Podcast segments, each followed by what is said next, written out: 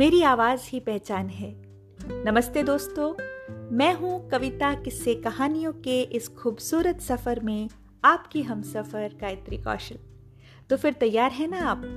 आज मैं आपको सुनाने जा रही हूँ एक बहुत ही मोटिवेशनल स्टोरी पसंद आए तो शेयर करना मत भूलिएगा। दोस्तों, आप सभी ने कहावत सुनी होगी, अकल बड़ी या भैंस। और जो लोग अकल से काम नहीं लेते, उन्हें अक्सर उसका खामियाजा भुगतना पड़ता है। दोस्तों, आज की इस कहानी के माध्यम से मैं आपसे कुछ कहना चाहती हूँ और बिना वेस्ट किए टाइम को चलिए शुरू करते हैं आज की ये कहानी। एक बार एक वन में एक गीदड़ रहता था। वो छोटे मोटे जीवों का शिकार करके अपना पेट भरता।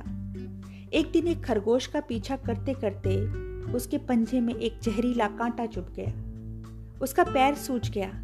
और कुछ दिन बाद सूजन तो उतर गई, किंतु जहर के कारण पैर लंगड़ा हो गया। अब उसके लिए शिकार करना बहुत मुश्किल हो गया। वो भूखों मरने लगा।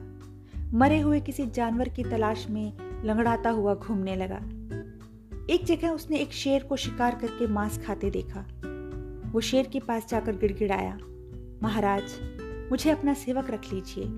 आपकी सेवा करके मेरा जीवन सफल हो जाएगा।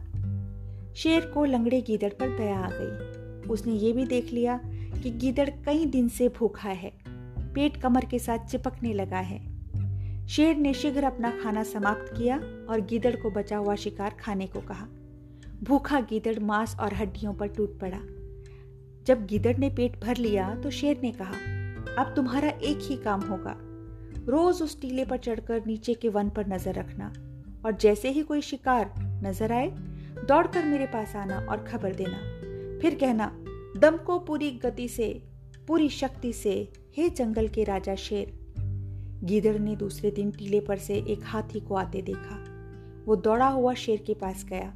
हाथी के आने की सूचना दी और आदेश के अनुसार चिल्लाया, दम को पूरी शक्ति से, हे जंगल के राजा शेर। शेर दहाड़ता हुआ गया और देखते ही देखते उसने हाथी को मार डाला। शेर ने छक्कर भोजन किया। गीदड़ को भी इतना खाने को मिला कि पेट भर गया। सूचना देने के बाद जब भी वो कहता दम को पूरी गति से, हे जंगल के राजा शेर, और शेर शिकार पर टूट पड़ता। दिन मज़े से गुजरने लगे। मुफ़्त की खाते खाते गीदड़ मोटा हो गया। उसकी अकल भी मोटी हो गई। एक डकार लेते हुए उसने सोचा कि शेर की शक्ति का असली मंत्र, दम को पूरी शक्ति से, ये नारा है। वो भी इस मंत्र के सहारे हाथी को मार सकता है। शेर भी तो इसी मंत्र के बल पर उछलता है। गिदड़ ने शेर से कहा, महाराज, आपका किया शिकार मैंने बहुत खाया। अब आप आराम कीजिए और मुझे सेवा का मौका दीजिए। शिकार मैं करूँगा, आप बस खाया कीजिए। शेर चौंका, अरे लंगड़े गीदड़, तुम कैसे शिकार कर पाओगे? गिदड़ बोला, कि महाराज, आप उसकी चिंता ना करें। शेर की बात कुछ समझ में नहीं आई। उसने कहा कि आप बस टीले पर जाकर नीचे वन में देखते रहना, जैसे ही कोई शिकार नज़र आए, मेरे पास दौड़कर आना और बताना, और फिर क्या? शेर ने पूछा, फिर चिल्लाना, दम को पूरी शक्ति से, हे जंगल के सेनापति गीदड़। गीदड़ ने कहा, शेर को दिल ही दिल में बड़ी हँसी आई। उसने समझाने का प्रयत्न किया, परंतु गीदड़ की तो बुद्धि भ्रष्ट हो गई थी। वो शेर की नकल करने पर उतारू था शेर जान गया कि मूर्ख गीदड़ दम को पूरी शक्ति से नारे को मंत्र समझ बैठा है और जब तक इस गलती का फल नहीं भुगतेगा, तब तक गिदड़ की अकल ठिकाने नहीं आएगी। दूसरे दिन शेर टीले पर जाकर बैठ गया। कुछ देर बाद वहाँ से उसे एक हाथी जाता दिखाई दिया। शेर झपट कर गीदड़ के पास आया और बोला, सेनापति गीदड़, नीचे एक हाथी जा रहा है। फिर शेर दहाड़ा दम को पूरी शक्ति से हे जंगल के सेनापति गीदड़, इतना सुनते ही गीदड़ लंगड़ाता हुआ हाथी की दिशा में भागा और हाथी के निकट पहुंचकर उसकी तीन टांगों के बल पर उसने हाथी पर छलांग मारने की कोशिश की।